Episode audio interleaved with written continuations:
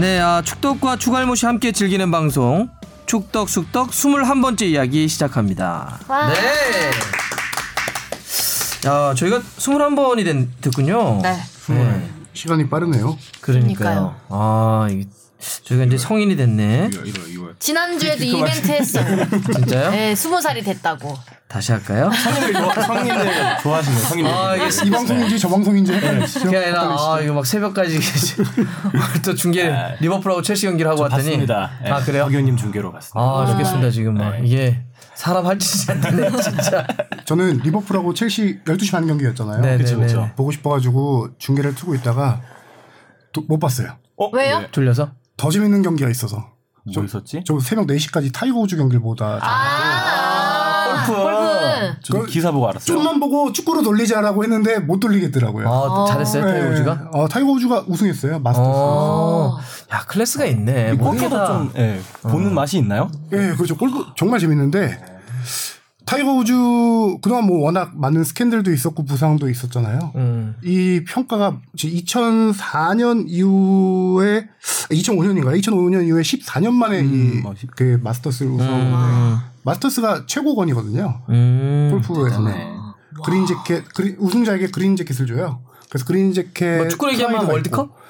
뭐 이런. 이런데. 네. 음. 그래서 14년 만에 이게 우승한 건데 이제 평가 외국 언론들은 이걸 평가를 스포츠 역사상 최고의 재기 드라마다 야, 이렇게 그러니까. 평가할 정도로 그냥 끝났다고 생각했는데. 무슨 뭘 하든 뭐 스포츠든 공부든 뭐든 간에 10년 만에 다시 정상의 자리에 오른다는 게 정말 쉽지 않을 텐데. 그렇죠. 예. 음. 대단하네. 리버풀, 클라스. 리버풀 첼시를 못 보고 끝까지 그래도 리버풀 첼시 재밌던데. 보다가 예. 아 근데 아, 10년 만에 축구에서는 하긴. 어떤 게 되게 대표적인 사례가 있냐면 맨유가 1958년도에 네. 그 유럽 클럽 대항전을 치르려고 그 어느 나라 외국을 갔다가 돌아오는 과정에서 뮌헨에서 비행기가 떨어져요. 그렇죠. 그래가지고 대다수가 죽, 돌아, 죽어요. 아. 대다수가 죽고 뭐 살아남은 사람이 이제 맷 버스비 감독이라든지 바비 찰튼 같은 아주 상징적인 몇 명만 살고 다 사망을 하는데 그래서 이제 재기를 하죠. 재건을 해요.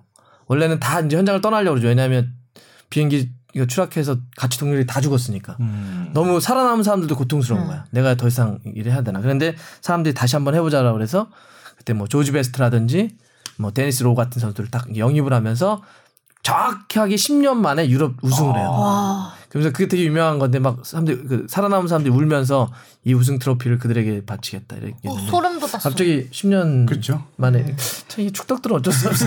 여기서 10년을 들으니까 바로 그 10년이 생각나는 거야.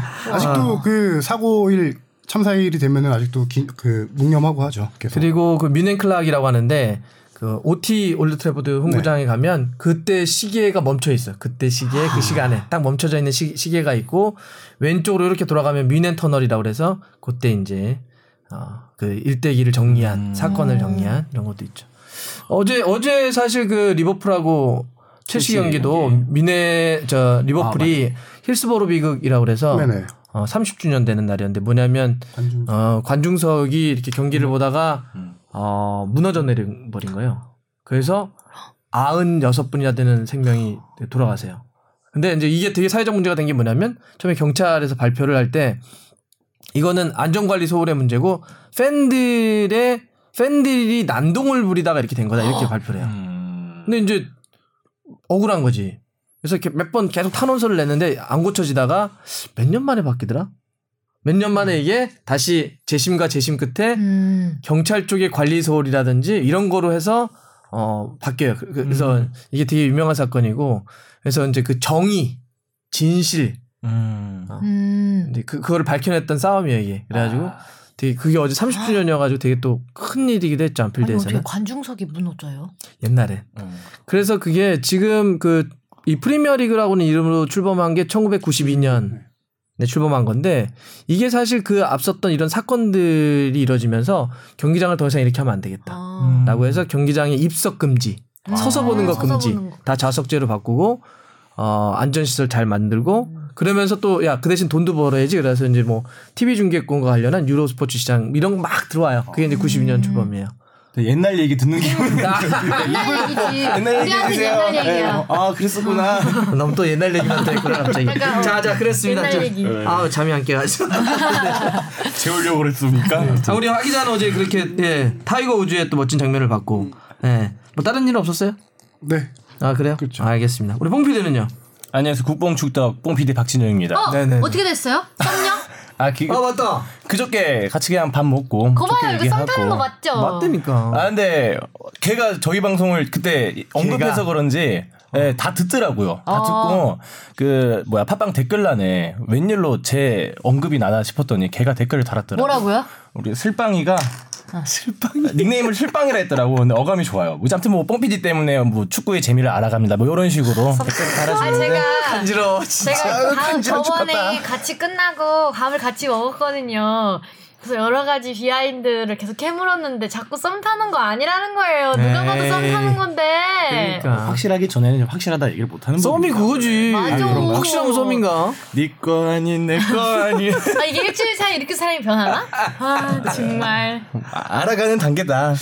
언제든 묵묵히 응원해줘야 될것 같아요. 이제. 아니 그 저희가 미션 같은 거 몇 개 줬거든요. 경기장 데이트 줬- 아. 데이트를 계속해서 여러 가지 체험을 해봐라. 이제 몰랐던 커플들이 축구 잘안 좋았던 커플들이 혹시 축구장 데이트로 뭐 관계 발전에 더 도움이 되나 이런 걸 미션을 줬기 때문에 지난주 방송 들었어요. 뭐 네. 칭따오석 가라. 네. 뭐 실험한다. 네. 뭐 전준 너무. 멀죠 아직 하기에 아, 네. 칭따오석이 괜찮을 것 같아요. 아, 알겠습니다. 칭따오석 네, 네. 둘이 맥주 좋아하니까 맥주 맛있게 먹어볼게요. 좋겠다. 부럽다.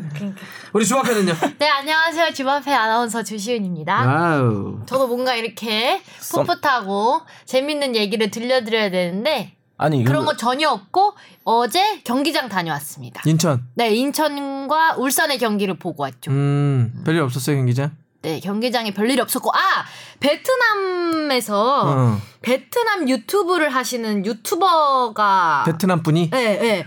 그러니까 베트남 분들도 많으셨고 음. 한국인인 것 같은데 이제 베트남에서 유튜브를 하시는 분인 것 같아요. 그래서 음. 막 계속 인터뷰 같이 뭐 하자고 했는데 이제 또 약간 애, 애매해가지고 이제 그런 거에 나가는 아게 주바페가. 네네 이렇게? 이제 왜냐면 음. 한국 분이시라서 아시더라고요. 음. 그래가지고 그게 좀 애매해서 어쨌든 인사하고 했는데 그게 거기 나갈지는 잘 모르겠어요. 음, 네. 요새 들어봤더니 그 꽁뽕을 국내에서 뭐 베트남은 당연할 네. 거고 국내에서도 유튜버들이 꽁뽕을 어쨌든 간에 취재를 하거나 네. 영상에 담아서 맞아요. 올리면 네. 뷰가 완전 터진다. 네, 네. 폭발한대. 네. 일단 베트남 팬들은 무조건 네. 몇만 네. 이상은 네. 들어올 테니. 저희도 워낙- 되게 노렸어요. 그러니까 이게 베트남이 또 인구도 많고 또 워낙 꽁뽕에 네. 대한 관심이 많으니까 그래서 자막만 처리해가지고 아니, 저희도 노이 차원에서 그 지금 베거슨의 스스스 했잖아요. 어. 거기서 이제 꽁푸엉을 초대하면은 정말 폭발적일 거다라는 네. 데 현실적 한계가 이제 통역 라이브인데 통역을 해야 되잖아요. 아. 그런 어려움이 좀 있더라고요. 아, 그리고 지금 아. 인천에서 선수들을 다 막아놨어요. 인터뷰라던가 음. 이 방송 출연하는 거에 대해서 아예 막았더라고요. 분위기가 안 분위기가 안 좋아서 분위기가 안 좋아서 어제도 경기 끝나고 미팅만 한 시간 했다는데 감독님이랑. 게임 분위기가 좀 너무 안 좋으니까 뭐. 우연피였나 아무튼. 그래서 되게 베트남 팬들도 많이 오시더라고요. 막 와 많이. 흔들고 응. 화이팅 막 이런 거 담아왔어요. 저도 편집하니까 아까 생각나는 게 아니 스포츠 TV에서 콩풍 하이라이트를 만들더라고요. 그러니까 이게 된다니까 지금. 와 그러니까 국내에도 베트남 분들이 많이 계시고 어. 또 베트남 네. 쪽에서도 많이 보려고 하니까 네. 그거만 딱 클립을 만들어 가지고 올리면 그냥 뻥뻥 터진다는 진짜 거야 지금. 스타더라고요. 뻥뻥. 터지네. 아, 그러니까 이런 느낌이지. 정말? 아, 네. 미안합니다. 물론 뭐 약간 약간의 약간의 뭐 당연히 좀 다름은 있겠지만 우리가 손흥민 그러니까 어 우리나라 선수가 프리미어리그 뛰어 음. 이런 느낌이 있는 네. 거지 베트남 분들에게는 K리그에서 뛰어 막 이러니까 네. 우리가 이제 막 손흥민 짧으면서 좋아하는 것처럼 네. 꽁뽕이 짧으면서 네. 좋아한다는 거야. 그렇더라고요. 네. 그러니까 이게 뭔가 시사하거나 우리가 더좀 고민해볼 여지는 있는 것 같아요. K리그 쪽에서도. 음. 어, 그런 현상들이 좀 있습니다. 저는 그냥 뭐 현장 가고 또 저녁엔 또 중계하고 뭐 이러고 있습니다. 어제 천안 갔다가 네. 천안을 가서 예, 천안 코너가 하자. 서울 이랜드 경기 중계하고 왔는데 음. SRT를 수소에서 타고 왔더니 35분 걸려요. 우와 어, 빠르네. 빠르다. 정말 빠르더라고요. 음. 예. 수소역에서 35분 딱 되니까 천안 아산에 도착하고 천안 아산에서 택시 타니까 한 6, 7분? 어, 음. 가깝네요. 그 서울에 웬만한 데 가는 것보다 훨씬 더 가깝다고 해서 이게 뭐야? 한 시간도 안 걸리는. 우리 집에서 회사 출근하려면 1시간 반이 서울 걸리는데. 다 그러잖아요. 다한 시간 이상 걸리는데 진짜 가깝네. 예. 하여튼 교통이 잘 돼 있더라. 이런 걸 좀 느꼈고요. 자, 그러면 우리 또 많은 분들이 청취자분들이 오늘은 짧고 굵게 보내 주셨네요. 네. 이경섭 님이 여자 대표팀과 아이슬란드의 평가전을 보던 중 의문이 생겨서 메일을 보냅니다. 후반 40분 우리 대표팀 스로인 상황에서 아이슬란드 감독이 공을 발로 차면서 지연시키는 행위를 하자 주심이 아이슬란드 감독에게 옐로우 카드를 줬습니다. 선수들이 카드 받은 경우는 봤어도 감독이 카드를 받는 장면은 처음 봤는데 그렇다면 감독도 선수들처럼 옐로우 카드 2회 혹은 레드 카드 시 퇴장이 되나요? 라고 보내주셨네요. 어, 이거는 아주 뭐 그 최근에 예, 룰과 관련한 걸 잘 포착하셨네요. 하기도 어떻게 돼요? 결론부터 말씀드리면은 어 투정 받으면은 레드 카드 퇴장되죠. 오 감독도 네. 똑같이. 그렇죠. 원래 예전에 룰에 따르면은 벤치에 있는 사람들을 퇴장 줄 때는 카드 쇼라고 하는데 그러니까 그렇죠. 카드를 꺼내서 보여주는 걸 안 해도 됐었는데 이제는 카드 쇼를 해야 된다는 거죠. 그렇죠. 예전에는 구두로 경고 너 주거나. 아니면 아, 퇴장시키거나? 손으로 어. 지시했는데 지금은 이게 그 국제 축구 평의회가 거기 세계 축구 룰을 저기 규정하는 단체가 있어요. 네. 거기서 3월 달에 발표한 그 새로운 룰을 발표했는데 그들끼리는 아이팝이라고 그래요, 그거를. 그렇죠. 네, 아이팝. IFAB. 아, 그걸 아이팝이라고 발음해요. 그래서 그 새로운 룰은 6월 1일부터 이제 도입이 돼요.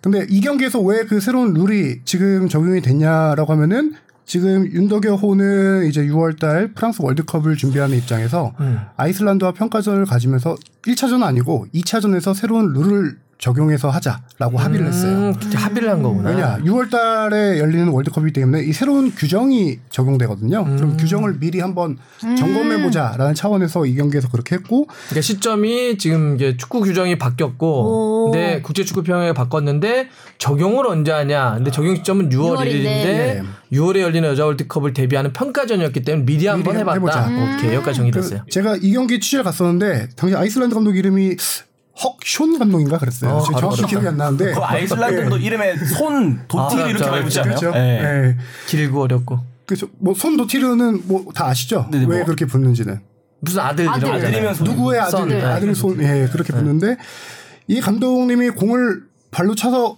그때 주심이 와서 옐로 카드를 꺼내 들었어요. 음. 음, 이전에는 아까 말했다시피 구두나 그렇게 했는데 이 바뀐 규정에 의해서 왜 이거를 이렇게 꺼내드냐 이제 관중들도 정확하게 무슨 상황이 일어나고 있는지 알려줘야 된다 이런 것 때문에 이 규정이 바뀌었고요. 그러니까 예전에는 막 그런 게 있었거든요. 저희도 그 할 때 그러니까 모르는 거예요. 중계 방송 때도. 야, 저거 지금 아. 퇴장을 준 거야? 음. 왜냐면 이렇게 가서 뭐 너 퇴장 이러지도 않아요. 그냥 이렇게 하고 탁 손짓을 해요. 음. 나가라는 거예요 감독한테. 그러면 저게 지금 너 조용히 하라고 한 거야 나가라고 한 거야 이게 애매해요. 네. 저 중계진도 말을 못 하는 거야.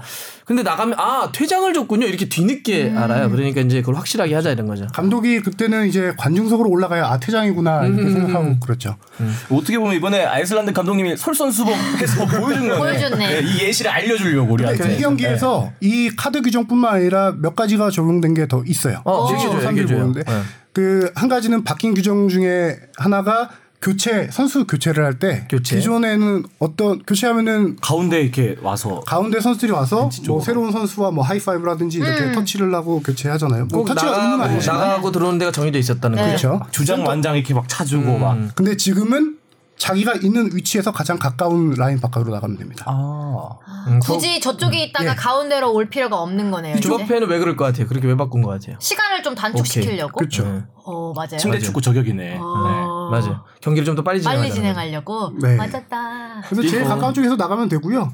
이거 이외에 바뀐 규정들이 몇 개 있는데 어 크게 중요한 것들만 좀 네네 얘기해 좋아요. 이게 가장 이슈 어, 논란이 많이 되는 것들인데 핸드볼. 핸드볼. 핸드볼. 아, 손과 팔로 이제 득점을 하거나 어 득점에 관여되는 플레이일 경우 그게 기존에는 의도가 있을 경우에만 핸드볼 파울을 인정했거든요. 근데 지금 의도와 상관없이 그냥 받, 받기만 해도. 음. 득점이 된 상황이거나 득점에 관여한 상황이 무조건 결정적 노골. 상황에서. 결정적 아. 상황이면 노골로 바꾸기로 했어요. 네. 어, 그건 논란을 없앤 같은데. 거죠. 음. 네. 가장 큰 논란이 이제 축구계에서는 뭐 옵사이드나 핸드볼 네. 논란 이런 건데 그걸 없애려는 거고 우리 이따가도 저 옵사이드 한번 얘기해 네. 봐야죠. 네. 지금 지금 핫해가지고. 한 가지는 또 이제 프리킥 할 때 수비벽을 쌓잖아요. 네. 수비팀들이 음. 그 수비벽 쌓을 때 공격수들이 가끔 수비벽 틈에 끼어 있어요. 맞아요, 맞아요. 네, 이렇게 네, 붙어 있잖아요. 이렇게. 몸싸움 하고 그래요. 서로 네. 자리 밀어내려고. 네, 네. 그게 뭐냐면은 프리킥 할 때 그 틈을 조금 벌리면서 그렇지. 그 네. 공간을 내주려고 하는 거거든요. 그 몸싸움을 방지하기 위해서 이제는 수비벽에서 1m 이상 떨어져야 돼요. 공격 어. 공격 팀 선수들이 1m를 떨어져야 된다. 그렇죠. 어 그럼 벽이 견고해지겠네요 더 어떻게 보면 견고해질 수도 있고 그 이제 틈이 없- 그렇죠 틈이 없어지니까 견고해질 수 있는 건데 이거 만든 이유는 심판들이 수비벽 할 때마다 휘슬을 많이 불어서 아. 니네 몸싸움 하지 마 네, 이런 식으로 하면서 하죠. 경기가 지연되는 아, 행위가 있을 최대한 수도 경기를 좀 있고 빨리 가려고 다들. 그렇죠. 또 이 불필요한 몸싸움을 막기 위해서 음. 네. 그게 막 이런 서로 이렇게. 한 명씩 한 명씩 이렇게 맞던데. 음. 프리킥 그 준비할 때 보면 이렇게 한 명씩 한 명씩 맡아서 막 이렇게 얼기설기. 껴 있잖아요. 아, 그걸 이제 못 하는 거예요? 못 하게 하겠다는 그렇죠. 거지. 어.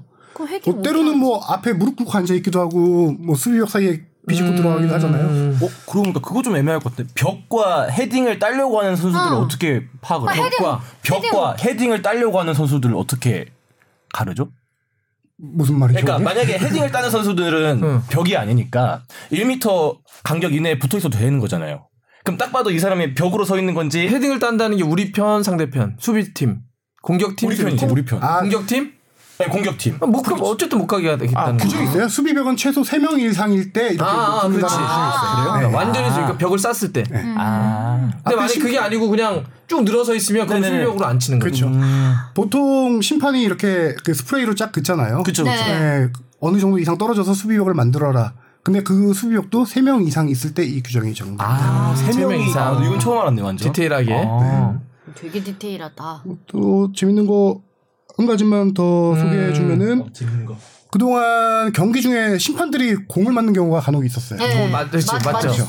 공을 맞는 경우 있으면 그 전에는 그냥 계속 아무런 플레이가 상관이 없었던 예, 거죠. 됐거든요. 그냥 가는 건데. 심지어 그게 골이 되더라도 그렇죠. 플레이는 유지됐었는데 지금은 심판 맞으면은 이제 소유권이 넘어가거나 결정적인 공격 상황이 이어질 경우 심판이 경기를 중단시키고 드롭볼을 해요. 아.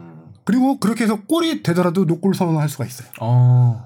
아, 그러니까 결정적으로 이어지거나 상대에게 볼이 넘어가면. 네네. 근데 만약에 맞고 우리 팀에 그냥 왔으면 그냥 지- 그냥 인플레이 시키는데. 이 그거는 심판이 좀 판단을 해야 될 것 같은데 음. 어뭐 소유권이 넘어가거나 결정적인 뭐 상황이다 음. 이 정도. 이 룰은 왜 이렇게 바뀐 거예요? 그러니까 이제 의- 부당하다는 게 있었겠지. 아니 음. 이건 아니 나는 패스를 했는데 심판 맞고 절로 굴절됐는데 상대가 골 넣어버리면 이거 난 억울해서 어떻게 할 거냐 아. 이런 거지. 그러니까 그런 장면은 구제해 달라. 음. 어. 근데 만약에 뭐 굴절되고 별 상황 아니었으면 그건 괜찮은데 넘어가네. 얘기하는 게 결정적인 상황. 중거리 슛이 심판 맞고 굴절돼 들어갔다 노골이에요 이제. 아. 옛날에는 그냥 어쩔 수 없는 거였거든요. 음. 어. 뭐 그런 바뀐 규정이 워낙 많은데 그 중에서 이제 그 큰 것들만 몇 가지 소개해드렸고 이번 아이슬란드 여자 축구 대표팀 평가전에서는 제가 봤을 때는 두 가지 정도 그 교체. 교체를 라인에서 가까운 데 라인에서 나간 교체가 한 번 이루어졌고 감독에게 경고 조치가 이루어졌고 예. 그 만약에 슈팅을 때렸는데 날아가던 비둘기 맞고 볼이 굴절돼 들어가면 어떻게 되는 줄 알아요? 어떻게 될것 노골? 같아요? 골. 비둘기 맞고 골 들어가면 어. 골. 골? 노골. 비둘기 어시스트. 골 골? 그래요? 비둘기 모르시죠? 알고 모르시는 거 아니야?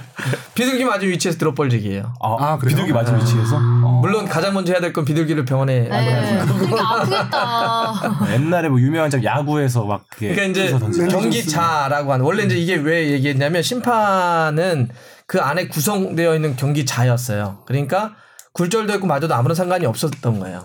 근데 경기자 외에 물체가 들어와서 맞, 맞으면 그럼 다 아. 들어버려요. 그러니까 만약에 뭐 개가 뛰어들어왔다든지 그럴 때 있잖아요. 경기 보면 가끔씩 가끔씩 있죠. 개가 뛰어들 때가 있고 비행 저 새가 날아다닐 때가 있고 혹은 관중석에서 탱탱볼 같은 거 던질 수도 있어요. 음. 그럼 외부 물체가 맞으면 맞은 위치에서 드롭벌직이에요. 어. 지금 비슷하게 그렇게 하겠다는 거예요. 지금 심판도 비슷하게 하겠다는 거죠. 옛날에는 맞은 맞아도 아무런 상관은 없었는데 그렇게 돼가지고 하면 너무 억울하지 않습니까라고 하니 다른 물체가 들어온 것처럼 비슷하게 하겠다는 거죠. 결정적인 상황에선 드롭볼 재개하겠다는 거니까 뭐 이런 식으로 하, 하겠다는 거죠. 그 해외 재밌는 영상 같은 거 있으면 스포츠에서 스포츠 뉴스에서 저희 그 closing 영상 오늘의 영상 같은 거 아, 많이 네. 보여주거든요. 그 중에서 기억 남는 게 동물들 맞는 경우가 꽤 있어요. 있어요. 한 번은 갑자기 기억나는 게 골이 골키퍼가 없는 상황에서 골이 될 상황인데 그때 갑자기 난입한 강아지 맞고 노골이 강아지가 야. 그절 마른 갑자기 강아지가 영상을 튼 적이 있었어요. 아니, 우리가. 강아지가 네. 전생에 그 팀 골키퍼였네. 강아지 얼마나 컸어 이거.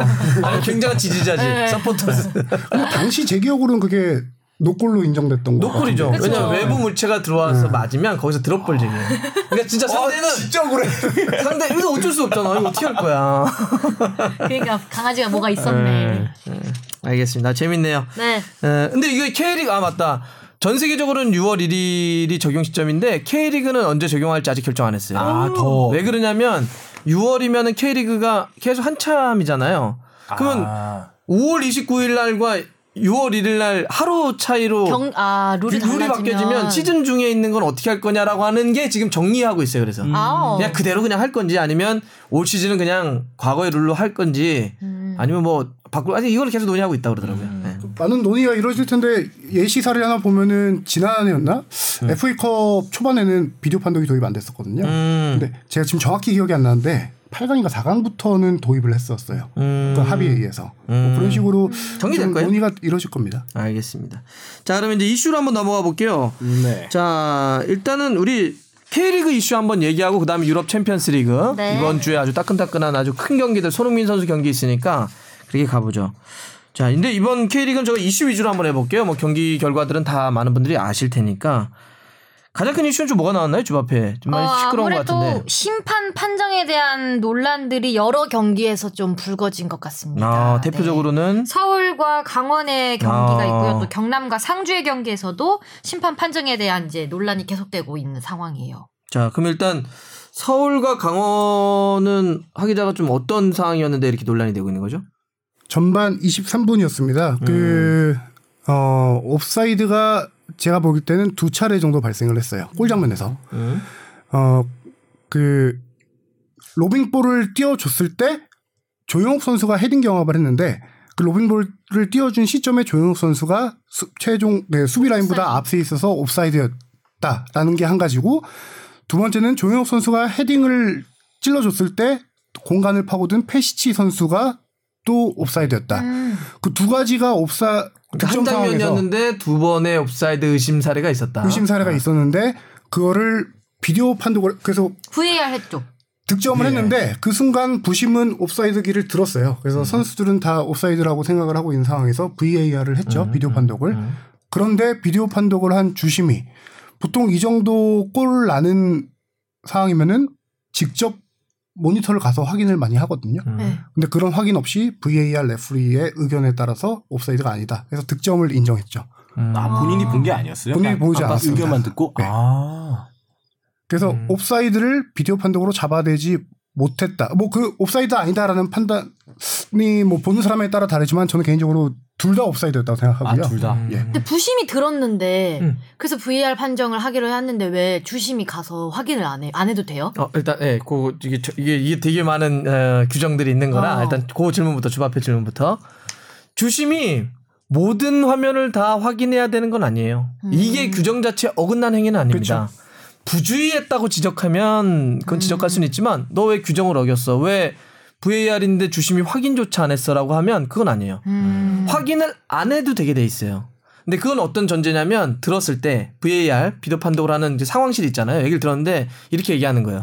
야 이거 확실해. 볼 것도 없어. 음. 그러면 굳이 그걸 확인을 해가지고 시간을 또 끌 필요가 끌 필요 없으니까 없으니까. 그러면 받아들이는 거예요 주심이. 오케이. 어 알았어. 네, 어 오케이. 나 넘어가게 이렇게 된 거예요. 안 봐도 돼요.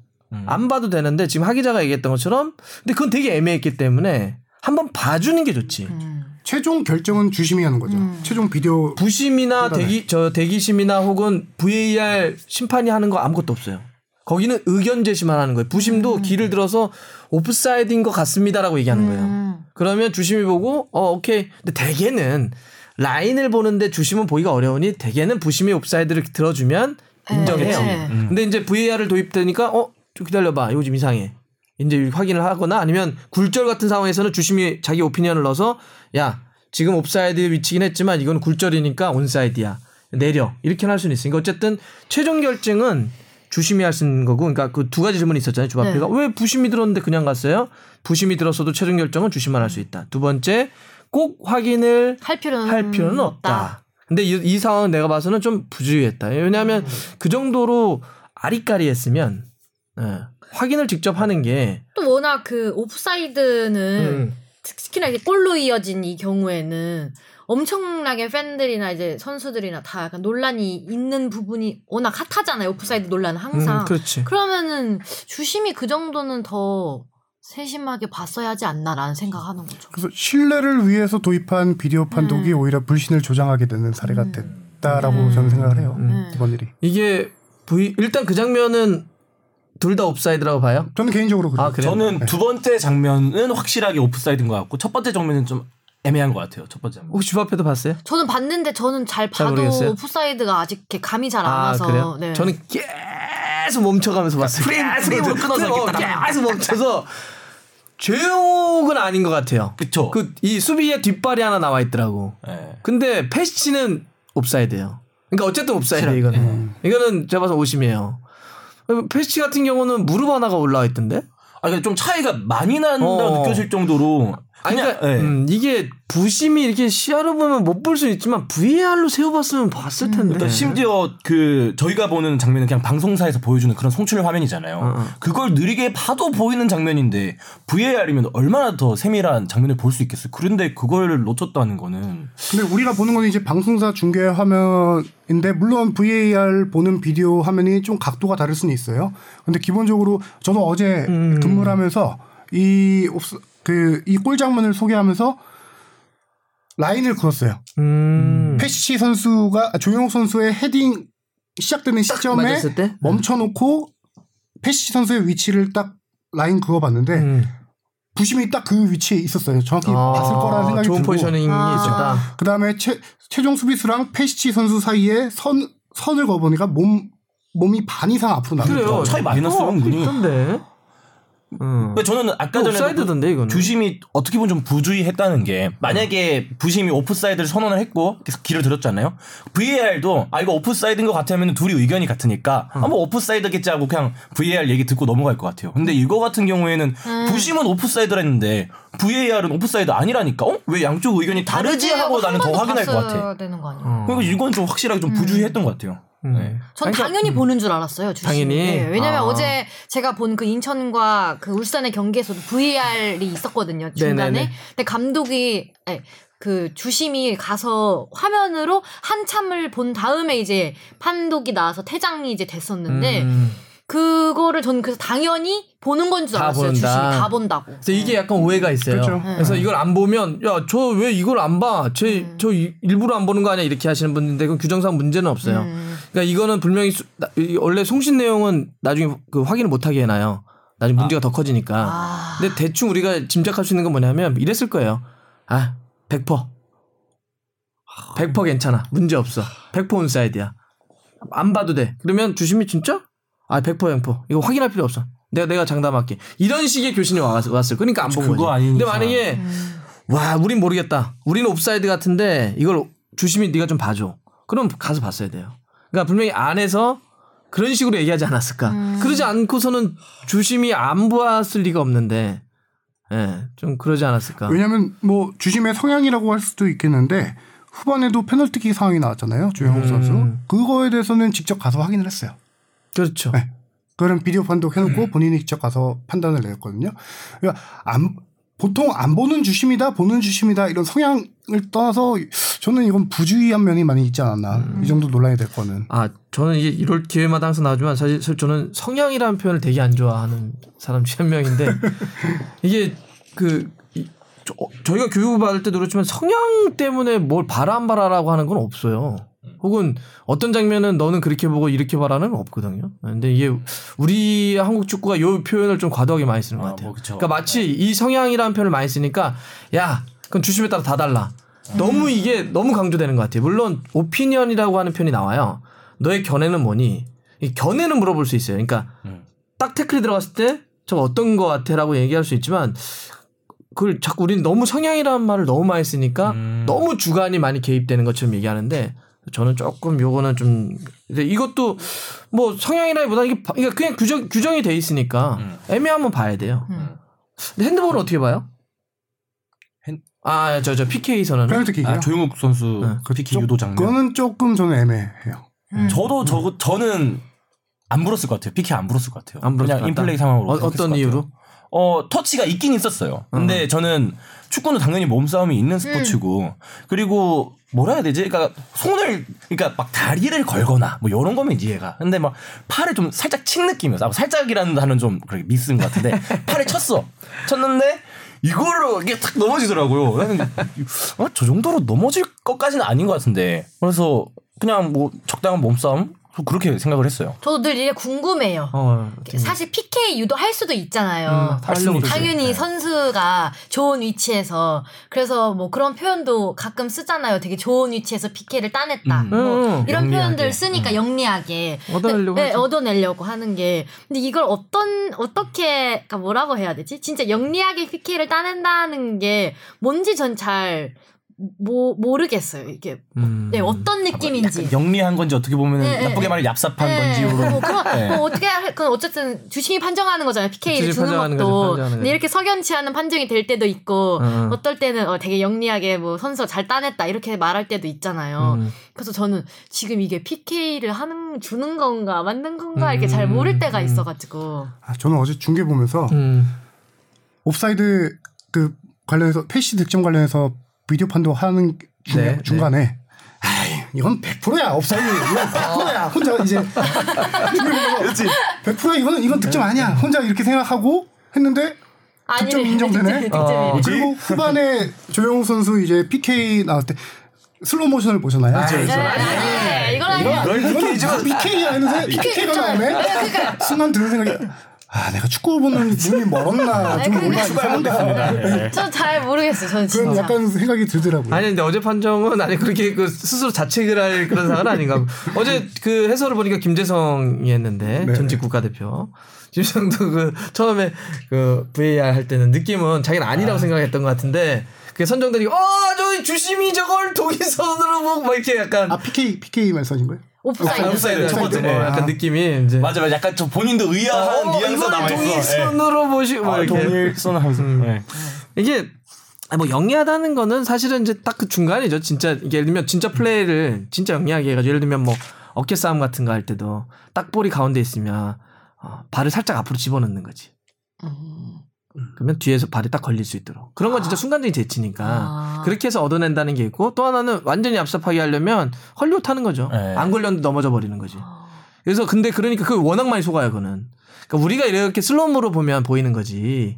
그 빠른 운동 빠른 선수들이 순식간에 보면 모르잖아요. 막 뛰다가 팍 넘어져 네. 버리면 모른다고. 네. 그러니까 그거를 근데 워낙 많이 하니까 점점 아까 우리 룰의 변천사를 얘기했지만 헐리우드를 세게 잡는 거야 그래서. 음. 너 헐리우드 이제 더 하면 너 바로 레드 카드 주고 막 이렇게 버리겠다 음. 이런 식의 주는 거죠. 워낙 그 속, 속는 게 많으니까. 그래서 보기는 어렵긴 해요. 근데 이제 영리한 거는 그런 장면들이 많이 나오는데 이렇게 최고 최고 많은 게 볼 경합볼이나 소유볼이냐 이런 거 할 때 어, 무슨 얘기냐면 볼이 가운데 있어서 우- 양쪽에서 두 명의 선수가 경합 네. 들어가면 이게 경합볼이라고 그래서 이거는 몸싸움이 일어나건 뭔 상관이 없어요. 응, 응. 근데 볼을 내 품 안에 쉽게 얘기하면 내 앞쪽에 갖다 놓고 상대가 이렇게 뒤쪽에서 오게 만들잖아. 그건 내 소유볼이기 때문에 조금이라도 터치가 일어나면 그거는 PK예요. 아니, 반칙이에요. 반칙이죠. 그러니까 영리한 친구들은 가서 발만 살짝 해서 자기 소유볼을 만들어 버려. 그럼 뒤에서 딱 터치가 들어가면 아. 에이 얘라 프리 하는 거야. 그렇게 하는 애들이 있죠. 공 아니면 딱 차놓고 우리가 그런 거 보면 이제 해설할 때 그런 거 아 저거 만들었다 이렇게 얘기하는 거지. 잘했네. 그리고 이제 여기서 저는 이제 그 아까 이게 규정을 한번 정리해봐야 할 것 같은데 아까 그 PK 나왔던 거는 일단 규정은 터치가 일어나면 네. 할 말이 없어요. 규정상 뭐라고 되어 있냐면 음. 강하게 터치해야 된다, 살짝 터치 이런 게 없어요. 그냥 터치요? 터치가 일어날 경우는 반칙으로 인정할 수 있다고 돼 있어요. 그러니까 터치가 일어나면 할 말 없어요. 이렇게 이렇게 때렸다고 해서 야 이게 무슨 때리시네. 어, 이게 무슨 문제야? 이 정도 건드린 게 무슨 문제야? 그냥 확 잡아당겨야지. 하 기자님 차례 이렇게. 어. 확인해 보세요. 태클 시연 한번 해드릴까요? 백태클로 이렇게 이렇게 딱 했는데 뭐 이렇게 근데 억울한 거잖아 이 정도 네. 쳤는데 근데 이걸 만약에 규정상 불어버리면 할 말은 없어요 또. 음. 어. 그런데 이거는 어떤 건 있냐면 리그별로 그러니까 우리도 이렇게 K리그 음. 앞두면 그런 거 있잖아요. 자, 2019년 K리그의 심판 가이드라인을 발표해요. 아. 그러니까 피파의 아이팝이 만든 국제축구평의회가 만든 규, 세계적 이게 룰은 전 세계 다 똑같아요. 그쵸. 프리미어리그나 분데스리가나 프리미어리그 다 똑같 다 똑같은데 K리그나 그 리그가 자올 올 시즌 우리는 요걸 좀 더 중점적으로 보겠습니다 이런 게 있어요. 어. 어. 그래서 예를 들면 뭐 엘보를 이번에 좀 세게 보겠다. 아니면 경기를 지연하는 행위에 대해서 경고를 주겠다. 어. 왜냐하면 우리 K리가 너무 만약에 좀, 좀 늘어진다라는 문제가 아. 있으면 자 이제 뭐 스로잉 같은 거 할 때 괜히 뭐 볼 몇 번 튀기고 이러면 그거 다 경고 주겠다. 그러니까 하지 마. 이런 건 있어요. 그거는 그 리그별로 할 수가 있는데 예를 들면 손흥민 선수가 분데스리가 뛰다가 프리미어를 딱 갔을 때 첫 경기를 뛰고 저를 분- 런던에서 만나서 무슨 얘기했냐면 여기 이상해요라고 그랬어요. 어. 왜 그러냐 했더니 분데스리가 같으면 무조건 카드가 나올 장면을 하나도 바- 반칙도 안 본대. 아. 어느 정도인데 그랬더니 몸싸움을 하는데 잡아서 넘어뜨리는데도 안 본다는 거야. 나 자기도 말로만 들었는데 이렇게 몸싸움에 관대한 데가 관대하죠. 없다는 거야. 음. 그러니까 리그별로 이렇게 그런 스타일 차이가 있는 거예요. 근데 모르겠어요. 이제 저는 그런 그러니까 아까도 했던 처치가 일어났기 때문에 불 수는 있는데 저도 이거를 불어야 되는지 잘 모르겠더라. 이 정도를 불어야 되는지는. K리그가 이 정도를 부나? 모르겠어요. 그 정도 터치는 조용 선수가 피가 나서 그런 것 같아요. 아 코피 나면 하는 그러니까 거- 이 피가? 주르르 흐르니까 심판 아 이거 확실하게 터치 일어났는데 좀 터치가 셌나 보다 이러면서 그렇게 판정을 내린 건 아닌가 이렇게 옛날 조영수 마음을 선수인데 많은 심판에 연관이 되어 있었네요. 그러네요. 그러니까. 뭐 조용 선수가 잘못했다는 건 아닙니다. 아니에요. 절대 어, 아닌데. 최영 선수 잘하고 있죠. 네, 잘하잖아요. 자, 있죠. 열심히 유망주 우리 열심히 잘하는 거고. 패시 선수도 요새 잘하고 있고요. 네. 이게 막 그래가지고 팬들이 막 화가 나가지고 네, 경찰까지 경찰까지 출동하기 때문에 출동하고. 네. 그 팬들이 이제 심판을 기다린 거죠. 음. 앞에서 네. 심판 나와라. 심판 기다리고, 나와라 예, 했구나. 그렇죠. 어. 기다리고 있으니까 심판들의 안전을 위해서 이제 구단 측에서 구단 측 제가 정확히 모르겠는데 경찰들이 와서 그 심판을 약간 보호한 거죠. 음. 근데 이게 뭐 사실 오심은 프리미어리도 많고 다 많아요. 많긴 하는데 아, 근데 VAR까지 써가지고 그러니까요. 이러면 이제 문제가 음. 되는 거지. VAR 제가 지난 2주 전인가 연맹 들어가서 자료를 봤더니 VAR 쓰고 나서 오심률이 굉장히 줄긴 했던데 네. 한 1, 2%? 근데 이제 이런 결정타가 하나 나와버리면 이제 또그 네. 확률의 문제 따라서 커지죠. 확 안 믿어버리니까. 지금 프로축구 연맹에서 저희 녹음 시간 기준으로 심판 평가위원회를 진행하고 있습니다. 음. 네, 그래서 아마 내일 이 방송이 나갈 때쯤에는 결과가 나오긴 할 텐데 어떻게 할지. 예, 어떻게 이 나올지가 좀 궁금해요. 그러니까 장면과 심판 매 라운드가 끝나면은 심판 평가위원회는 같은 거. 기본적으로 다 해요. 어. 했는데 그 중에서 이 사안이 이제 논의가 되죠. 음. 네. 그럼 심판이 징계 받을 가능성도 있나요? 있죠 어떤 식으로든지 음. 그 심판 가능성은 평가위원회 있죠. 결과에 어. 따라서 어떻게 될지 모르겠지만 가능성이 있죠. 경남 상주 얘기는 뭐예요? 이 한번, 경남 네. 상주 경기에서도 이제 음. 그 조던 머치가 음. 일단 그 김희곤 주심과 굉장히 신경전이 아. 이제 있었어요. 또 가슴 트래핑 장면에서 핸드볼 파울을 선언했고 음. 또 이제 그거를 불만을 갖고 이제 주심이 항의를 했, 주심한테 항의했는데 음. 주심은 또 판정 불복종으로 머치에게 경고를 한 거죠. 아. 근데 또 그래서 경남이 전반전에만 오프사이드로 두 골이 취소된 상황에서 또 조던 머치 선수가 이제 박용지 선수를 이제 뒷발질을 해서 가슴을 좀 쳤는데 음.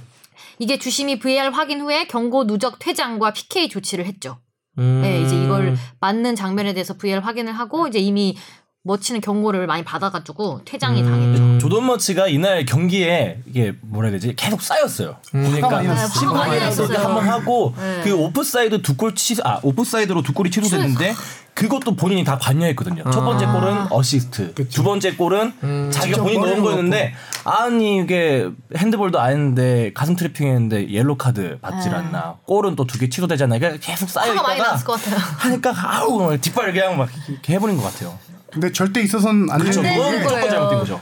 그 보지 않고 뒷발로 해서 그나마 불행 중 다행인 게 였고 약 왼쪽 뺨과 여기 어디 이렇게? 이 부위 어디죠? 쇄골? 쇄골 쇄골, 그쪽에 맞은 것 같아요. 네, 여기- 그나마 예, 박윤 아니, 선수가 얼굴 정면대로 맞았으면. 어, 큰 부상이 없어서 다행인데 안 보고 했기 때문에 그 얼굴 정면에 스터드 아이고. 스터드가 찍혔으면 그 진짜 큰 부상으로 이어질 뻔했죠. 이게 일단 그 심판으로 초점 맞춰서 얘기하면 이런 게 있어요. 저희가 심판 교육 받을 때 어떤 얘기를 하냐면 주심은 벌을 주는 사람이 아니다 이렇게 얘기를 해요. 음. 주심의 역할이 뭐냐 이랬을 때 주심은 경기를 아무런 문제 없이 잘 끌어가는 사람이에요. 벌을 주는 사람이 아니라. 그, 래서 주심이 카드- 있는 듯 없는 듯. 그렇죠. 그래서 네. 카드를 보여주는 것도 중요하지만 카드가 나오지 않도록 예방하는 게 훨씬 더 중요해서 이렇게 경기가 과열되거나 거칠어지려고 할 때 적절하게 끊어주고 그다음에 그래서 우리 그런 얘기도 했어요. 90분 동안 심판이 몇 번 웃어야 할지 어. 이런 것까지도 서로 사- 토론하고 막 그랬었거든 교육 받을 때. 그러니까 그래서 어쩔 때는 이렇게 항상 근엄하게만 있는 게 아니라 막 그런 거 있잖아요. 유럽도 보면 심판들이 막 하다가 어쩔 때는. 이렇게 웃으면서 네. 예, 이긴 게 어쩔 때는 서- 사람 똑같 선수 사람이니까 막 이렇게 막 화가 나다가도 주심이 이렇게 야, 괜찮아 괜찮아 이러면 아잘 좀 봐주세요 이렇게 또 하고 뭐 이렇게 이제 유도리 있게 예, 잘 이렇게 좀 진행을 해야 되는데 서로 말려버리면 이제 막 경기가 막 심판도 화나고 막 이게 뭐. 선수들 화나면 난리 나는 거지 네. 그러면 카드 막 쏟아지고 막 심- 밀치고 막 응, 응. 오. 그러니까 물론 뭐 시- 심판이란 직업이 쉽지는 않겠지만 근데 심판이 어쨌든 그거 하라고 있는 거니까 경기가 과열되거나 거칠어지는 것도 잘 조절해야 돼요. 절대 심판은 벌 주려고 있는 사람이 아닙니다. 벌, 벌 주는 상황이 나오지 않도록 예방하려고 하는 역할이 훨씬 더 중요합니다. 그래서 가장 좋은 주심은 경기가 끝났는데 오늘 주심이 누구였어? 아. 이런 주심이 가장 좋은 심판이라고 저희가 얘기합니다. 없는 예. 듯 진짜. 그래서 오늘 주심 야 그 사람은 안 돼라는 이름이 나오면 그, 사- 그 주심 못 본 거. 그러니까 경기의 주인공이 심판이 되면 그 심판은 그날 경기를 되게 못 본 거죠. 음. 그러니까 이 뭔가 한국 문화에서 빚어진 것 같긴 한데 뭐 축구도 그렇고 야구도 그렇고 심판들이 보면 좀 권위적이라고 느껴질 때가 많은 것 같아요. 뭐 예전에 문제됐던 장면도 뭐 이제 인사하고 가라 뭐 이런 것도 있었잖아요. 그거랑 마찬가지로 저는 사실 조던 머치 선수가 제일 처음에 그 옐로 카드 받을 때 이 핸드볼 파울에 관한 어, 그 정도 항의는 할 수 있다 생각하거든요. 나는 진짜 가슴 트래핑 했는데 팔 안 맞았으니까 나 좀 한마디 할 수 있다고 생각하는데 거기에 대해서 바로 이렇게 너무 그냥 이렇게 어떻게 보면 정색하면서 옐로 카드 주는 거는 그리고 막 같이 삿대질하면서 이렇게 뭐라 하는 거는 좀 아니지 않나. 저 그렇게 좀. 그건 약간 좀, 좀 문화 차이가 있을 거라 생각해요. 네. 아, 특히 프리미어 리그는 말을 되게 많이 해요. 보신 분들 다 기억하실 텐데 주심과 선수가 말을 되게 많이 해요. 일단 줄대로 카드를 바로 안 주고 일단 불러서 막 얘기를 하다가 음. 카드를 싹 꺼내줘요. 그러니까 서로 대화를 되게 많이 하죠. 예. 근데 우리는 말하면 조용히 하라 그래요. 그래서 어, 약간 그 차이가 있어요. 그건 문화 차이 같은 게 좀 있어요. 그래서 우리도 근데 뭐 좀 얘기를 하고 할 얘기는 좀 하자 이런 얘기가 있는데 뭐 그거에 대한 얘기자. 근데 약간 그거는 차이가 좀 있어서 저도 뭐준 아니 이 정도 얘기를 못 해요? 이런 거였을 거고 조심 조용히 해 이랬을 거고. 음. 예. 아마 그런 근데. K리그도 요즘 요즘 그런 모습이 조금 나타나고 있긴 한데 저는 이제 그 EPL이나 유럽 축구 보면서 음. 조 인상적인 장면 중에 하나가 심판하고 선수들하고 그렇게 뭐 카드를 주거나 음. 대화를 통해서 이렇게 하잖아요. 네. 그러고 나서 스- 스킨십이 있어요 또 네네네. 선수와 심판과 서로를 이해한다라는 느낌에 그게 우리나라에서도 조금씩 보이긴 하는데 어, 아직은 그 예전보다는 많이 나아졌다. 특히 연맹에서도 신경 시- 쓰- 많이 쓰긴 해요. 연맹에서도 심판 평가에 대해서 신경을 많이 쓰면서 많이 욕을 많이 먹으니까 신경. 많이 써요. 네. 그리고 이게 큰 문제니까 그쵸. 아, 신경 많이 쓰긴 하는데 좀 부족함은 있을 있죠 있는데 신경을 많이 쓰는 건 맞습니다. 음. 또 못하면 저희가 이렇게 계속 뭐 까면 되죠 뭐. 자 우리 유럽으로 한번 넘어가 볼까요? 네. 자 유럽은 뭐 이번 주 중에 있을 챔피언스리그가 가장 큰데 지난 방송에서 저희가 그 4강 진출 팀을. 그때 1차전 그러니까 아직은 모르죠. 아직 모르죠. 그러니까 응. 아예 4강으로 갈 팀을 이제 예전 방송에서 아, 예측을? 했죠. 네. 아예 4강 갈 팀을. 우리 아, 어떻게 승부예측인 줄. 어디였죠? 제가 유벤투스, 맨시티, 포르투, 맨유 했는데 저는 유벤투스, 맨시티, 리버풀, 바르셀로나. 네, 지금 1차전 경기 결과 음, 역시 주박편 안 돼. 네, 다 틀렸어요. 저 오늘은 아 오늘 아 이미 정한 거죠? 근데 아직 뭐 몰라 몰라. 모르잖아요. 네, 아직 뭐 1차전 했으니까 네. 이제 주박패가 8강 1차전 결과만 한번 싹 얘기해 줄래요? 8강 1차전 경기 리버풀과 포르투는 2대 0으로 리버풀이 이겼고요. 토트넘과 맨시티 경기 결과는 토트넘이 1대 0으로 이겼습니다. 아약스와 유벤투스는 1대 1 무승부. 맨유와 바르셀로나는 바르셀로나가 1대 0으로 이겼습니다. 자 토트넘, 맨시티. 우리 지금 뽕피디가 막 박수를 쳤는데. 네, 이 아니 골을 손흥민 또- 왜 이렇게 잘해요? 케인 나가서 아니 근데 저는 진짜 모르잖아요. 해, 해외 축구 진짜 모르는데 이 정도면 진짜 케인이 어- 없어야 손흥민 선수가 잘하는 건가요? 케인은 토템으로 있어야 됩니다. 이렇게 벤치를 밝혀주면서 우리 손흥민이 빛날 수 있도록 손샤인이 돼야 아 재밌겠네. 봐서 전. 세계적으로 케인을 이렇게 저평가하는 나라 우리밖에. 그러니까 아니 이걸 좀 더 신뢰도를 높이기 위해서 근데 케인이 뛴 경기 안 뛴 경기 승률이 안 뛴 경기가 더 높아요. 그러니까 없을 맞아요. 때가 더 좋았어. 네. 없을 때가. 어. 실제 그 BBC도 얘기. 어, 나는 근데 그쵸. 그거 보고 웃기다. 와 느낌은 그러니까 아무래도 권위지니까 BBC하고 가디언이 이제 영국에서 되게 그쵸. 권위지인데 BBC가 딱 그 케인이 부상당하니까 케인이 없을 때와 있을 때 승률을 딱 비교하더니 바로 또 시차 얼마 있다가 가디언에서 이, 하지만 손흥민이 있다 그래서 메인 타이틀 탁 걸더라고 그래서 어, 손흥민이 진짜 그러니까. 우리만 이렇게 보는 게 아니구나. 네. 국뽕들의 생각을 객관적인 그러니까. 어, 지표로 딱 맞아요. 딱 우리들만의 생각인 줄 알았는데 아니었어. 네. 아, 근데 이 정도로 해버리면 프리미어리그 홈 개막 경기에서도 골 넣고 개장 경기에서 네. 챔피언스 또 첫 경기에서 골 넣어버리고 그것도 중요한 길목에서 이러니까 뭐 평가가 안 좋을 수 없고 그리고 또 그 홈구장에서 열린 허더스필드전에서 6분 뛰고 도움 하나 하고 아 근데 그 도움도 도움이지만 그 진짜 움직임 자체가 너무 좋더라 네. 아 너무 좋아졌어 손흥민 선수가 볼을 갖고 있을 때 예전에 위협적이었는데 요즘 은 볼을 안 갖고 있을 때도 잘 움직여 영리하게 아니 맞아요. 이거 이거는 그러면 일단은 어때요? 우리 뽕 PD부터 한번 얘기해 볼까요? 케인이 없을 때 손흥민은 어떻게 뛰어야 돼요? 잘 뛸 것 같아요? 어 이때까지 잘 뛰었으니까 그리고 그러니까 저는 아직도 그게 너무 기- 인상 깊게 남는 게 그때 그 케인이 부상당했다가 리그 복귀 전 그 벌리전 2월 23일에 있었던 경기 있었잖아요. 네. 그날 이후로 손흥민이 안 보이기 시작했어요. 음, 케인이 어. 복귀한 다음에 네. 원래는 막 계속 뭐 몇 경기 연속 뭐 공격 포인트 이런 게 있었다가 케인이 오자마자 갑자기 뭐 손흥민 선수가 안 보이고 슈팅 개수도 적어지고 팀 성적도 뭐 다섯 경기 연속 무승에 이어가는 그런 거로 봤을 때는 뭐 아 케인 선수가 있을 때 손흥민 선수의 뭔가 본인이 잘할 수 있는 역할이 좀 적어지는 것 아니냐 왜 적어지는 것 같아요? 아무래도 슈팅 찬스 같은 그런 게 있는 것 같고 어 케인 선수가 있을 때보다 없을 때가 조금 더 전방에 손흥민 선수가 있어서 본인의 주력을 자랑하거나 양발 슈팅을 잘 뽐낼 수 있지 않나 개인적으로는 그렇게 생각합니다. 하 기자는 어때요? 비슷해요. 그 케인이 있을 땐 기승전케인이잖아요. 음. 케인만 보고 찔러주고 네. 그 집중도의 차이인 것 같아요. 손흥민 선수가 케인이 있을 때는 케인이 슈팅을 잘 때리기도 하고 많이 때리죠. 그렇죠. 아 제가 통계를 안 찾아봤네. 아마 케인이 부상, 그러니까 비율로 따지면은 슈팅 때리는 비율은 제일 높을 거예요. 아마. 네 맞아요 맞아요. 네개 다섯 개 이상 나올 아, 거예요. 워낙 많이 경기당. 때리는 선수니까 그러니까 많이 때리고 잘 때리니까 손흥민이 케인하고 같이 뛸 때는 약간 도와주는 역할, 음 플레이메이커로서의 역할을 많이 하고. 근데 사실 손흥민이 그 역할을 잘하는 선수는 아니잖아요. 그렇죠. 그렇죠. 때리는 걸 잘하는 선수인데, 그러니까 있을 때와 없을 때 손흥민의 그런 역할론에 좀 차이가 있는 것 같고. 또 케인하고 함께 나오게 됐을 경우는 중앙 쪽으로 많이 몰릴 수밖에 없는데 투톱 많이 뛰기도 하고 하, 그럴 때 좀 아쉬운 거는 최근에는 좀 풀백들의 움직임이 데니 로즈라든지 아. 트리피어 같은 선수들이 벌려줘야 중앙 쪽에서 공간이 나오면 손흥민은 그러니까 케인은 비비면서 싸울 수 있어요.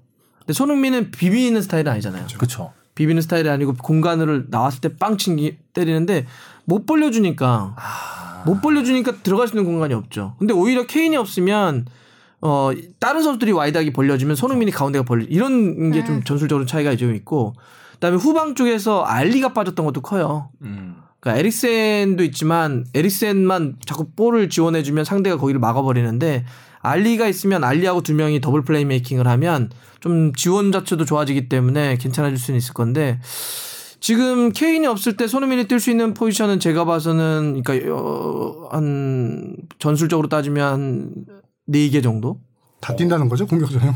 그러니까 이런. 거죠. 첫 번째는 요렌테와 투톱. 그렇죠. 두 번째는 음. 루카스 모우라와 모우라와 투톱. 세 번째는 누군가를 원톱으로 넣고 왼쪽 윙포워드.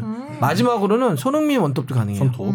그 손흥민 원톱은 예전에 맨시티하고 경기할 때 과거에 네, 이번 네. 시즌 말고 네. 소- 그때도 케인이 다쳤을 때 원톱으로 뛴 적이 있고 이번에 저는 그 새벽에 하잖아요 주중에 그 목요일인가요? 어 이거는. 네, 목요일에 목요일이죠? 맨시티와 토트넘 경기 어, 목요일에. 그 2차전 되게 중요하죠. 그 지금 그 경기 때문에 토트넘이 이번 주말 경기 다 로테이션 돌려버린 거 아니에요? 손흥민도 조금만 네. 뛰게 하고 그 경기 다 데뷔하려고.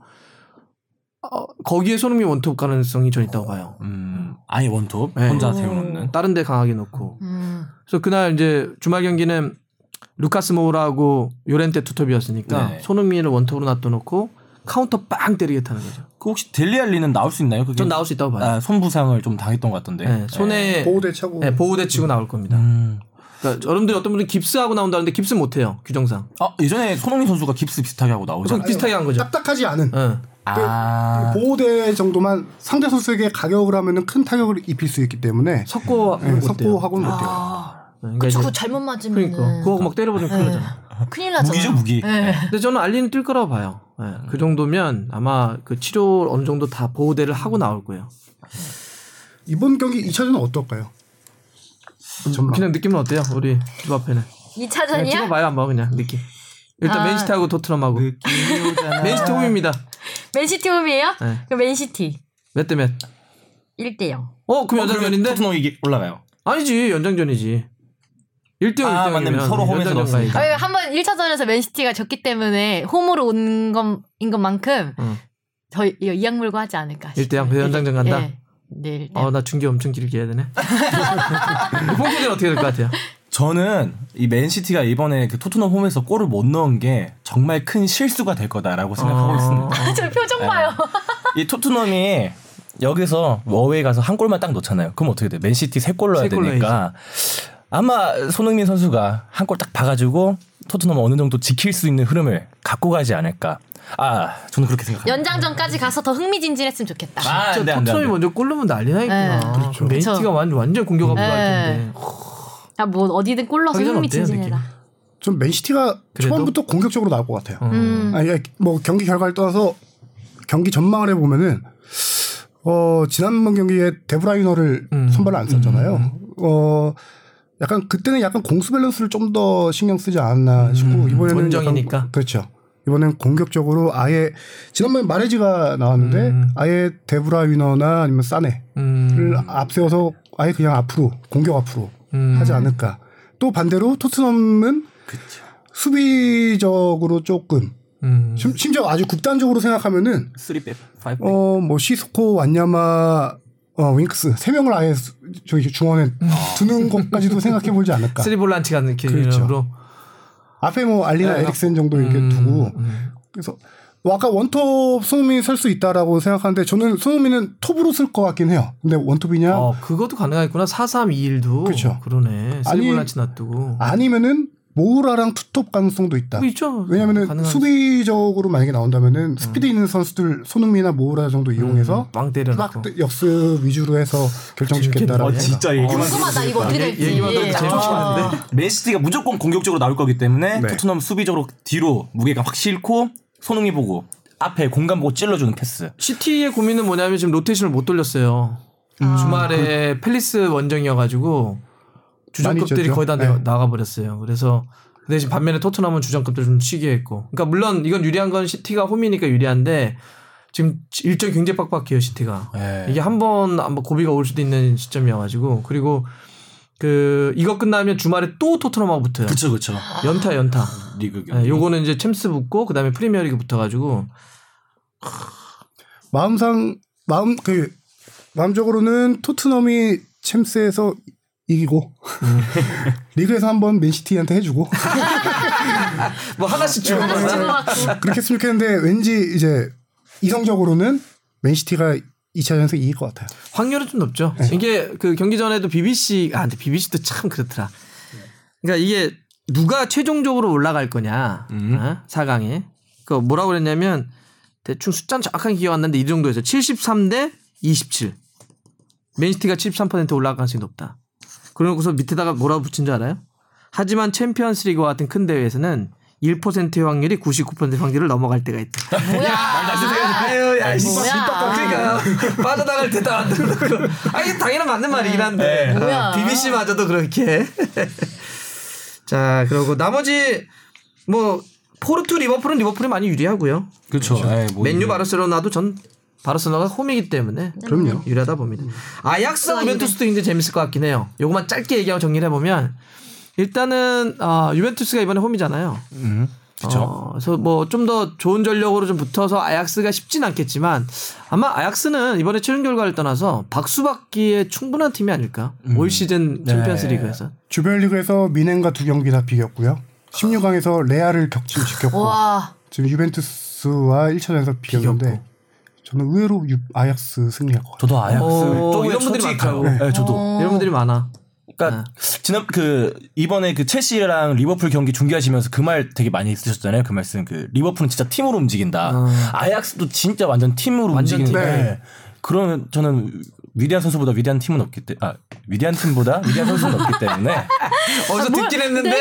정리를 안 해놨어. 아약스가 기동력이 진짜 좋아요. 예. 근데 젊은 유- 팀이니까. 그렇죠. 유벤투스가 은근히 이런 팀에 많이 약한 것 같아요. 음. 특히 1차전 같은 경우도 그?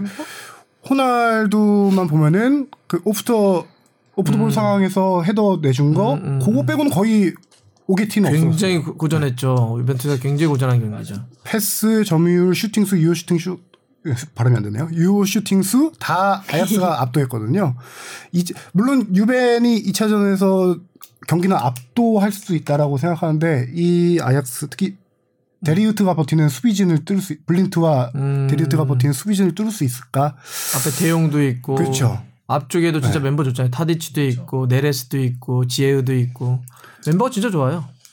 대용하고 데리 진짜 대용 진짜 많이 뛰고 어. 네. 대용은 뭐 바르셀로나 가기로 한 선수고 데리우트도 지금 빅클럽들이 다 노리고, 다 노리고 있는 있는 선수고. 선수고. 아 새벽에 잠을 못 자겠네. 잠을 못 자겠어요. 아 이거 되게 재밌을 거예요. 이거를 좀 둘은 아약스가 이길 것 같다. 그 저는 요거만 아약스. 어떨 것 같아요? 아약스와 그러면 유벤투스. 다 아약스 이긴다 했으니까 저 유벤투스. 약간 반항한 느낌이네. 청개구리. 청개구리 느낌으로. 저 그냥 한번 질러 보면은 네. 아약스가 유벤 이기고 올라가면 우승 봅니다. 오. 네. 너무 저는 토트넘이 이기면 토트넘 우승 봅니다. 토트넘 결승하면 제가 봐서 이거 누가 우리 국내에서 또 현장 중계한다는 얘기 나올 것 같은데. 아니면 맞다. SBS가 중계 저 결승만 사서 할 수도 있지 않을까? 그건 모르겠어요. 지난번에도 결승만 사서 했어. 손흥 저 박지성 아, 첼시요? 맨유 뛸때 아 옛날에 그때도 원래 중계권 네. 없었는데 딱 결승만 그때 샀는데 현장에서 그때 했죠. 아니 그때 여기서 했어요. 여기서 했나요? 우리가 여기서 했어. 아. 성재랑 여기서 했는데 주말 새벽 그 3시 45분인가? 네. 그때 했는데 그 시청률이 9.3인가 나왔어. 와. 근데 손흥민이 만에 결승 간다? 아, 수도. 있겠다. 결승은 마드리드야. 어. 오. 이랬는데 맨시티 이겨버려 갑자기 김박세고. 자, 그럼 오늘 고생하셨습니다. 오늘도 네. 아주 짧고 굵게 딱 국내외에 다 한번 다뤄봤고요. 또 다가올 어, 챔피언스리그 또 주중에 있는 K리그도 많이 봐주시기 바랍니다. 자, 그러면 축덕과 주갈못이 함께 즐기는 방송 축덕 수덕 21번째 이야기 마무리하겠습니다. 고맙습니다. 고맙습니다. 고맙습니다.